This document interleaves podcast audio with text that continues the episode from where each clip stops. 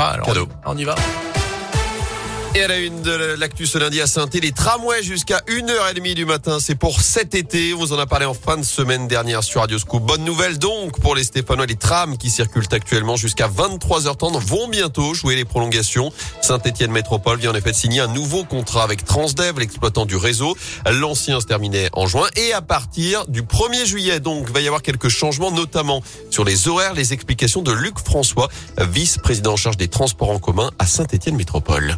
Sur des études pour euh, se rendre compte que finalement la demande en soirée était beaucoup plus importante et avec le temps elle a tendance à même à s'accentuer. La ville de Saint-Etienne accueille de plus en plus d'étudiants et on sait très bien que la vie étudiante est plutôt nocturne, d'où l'idée de prolonger les horaires des tramways jusqu'à 1h du matin en début de semaine et à partir du jeudi soir, eh bien jusqu'à 1h30. Avec une particularité, c'est que les deux derniers trams du dimanche soir feront une jonction avec le TER qui vient de Lyon et qui s'arrête à Château-Creux et il y aura un tram toutes les 20 minutes à partir de 23 3h30 sur les lignes T1, Soleure, l'hôpital Nord, et la ligne T3. Et parmi les autres nouveautés de ce contrat avec Transdev qui court jusqu'en 2030, de nouvelles lignes de bus vont voir le jour, ainsi que de nouvelles cartes d'accès au transport en commun.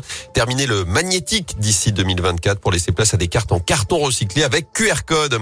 Remplacer les passages à niveau, changer les câbles, restaurer les rails. C'est parti pour trois mois de travaux sur la ligne SNCF Le Puy Clermont-Ferrand. Les usagers seront principalement impactés dès aujourd'hui jusqu'au 24 avril entre Le Puy et Brioude.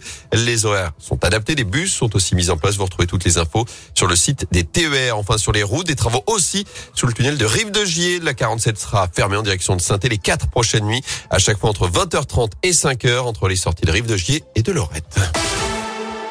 Dans l'actu également, un choc et une immense tristesse. Les mots de Gaël Perdriau, le maire de Saint-Etienne, qui a réagi à la disparition brutale de son homologue de Saint-Éan, Jean-Marc Télisson, décédé vendredi soir à l'âge de 69 ans.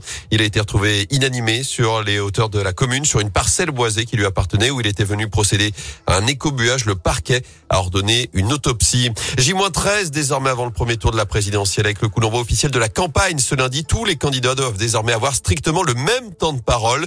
Dernier ligne droite pour eux, avec les meetings qui se multiplient. Jean-Luc Mélenchon était au Prado hier à Marseille, Éric Zemmour au Trocadéro, Yannick Jadot au Zénith de Paris, Jean Lassalle a lui fait escale à Saint-Jean-Saint-Maurice-sur-Loire. De son côté, Philippe Poutou était présent à Clermont-Ferrand et le président sortant Emmanuel Macron doit lui donner son premier meeting le week-end prochain à Paris.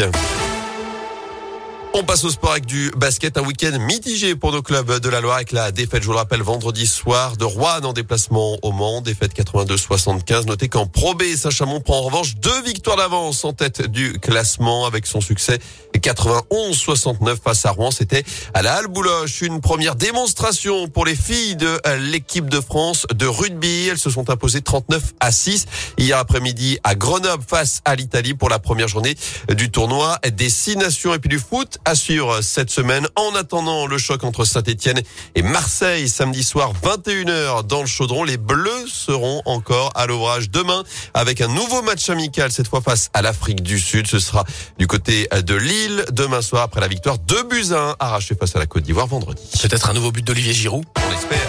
Qui se rapproche de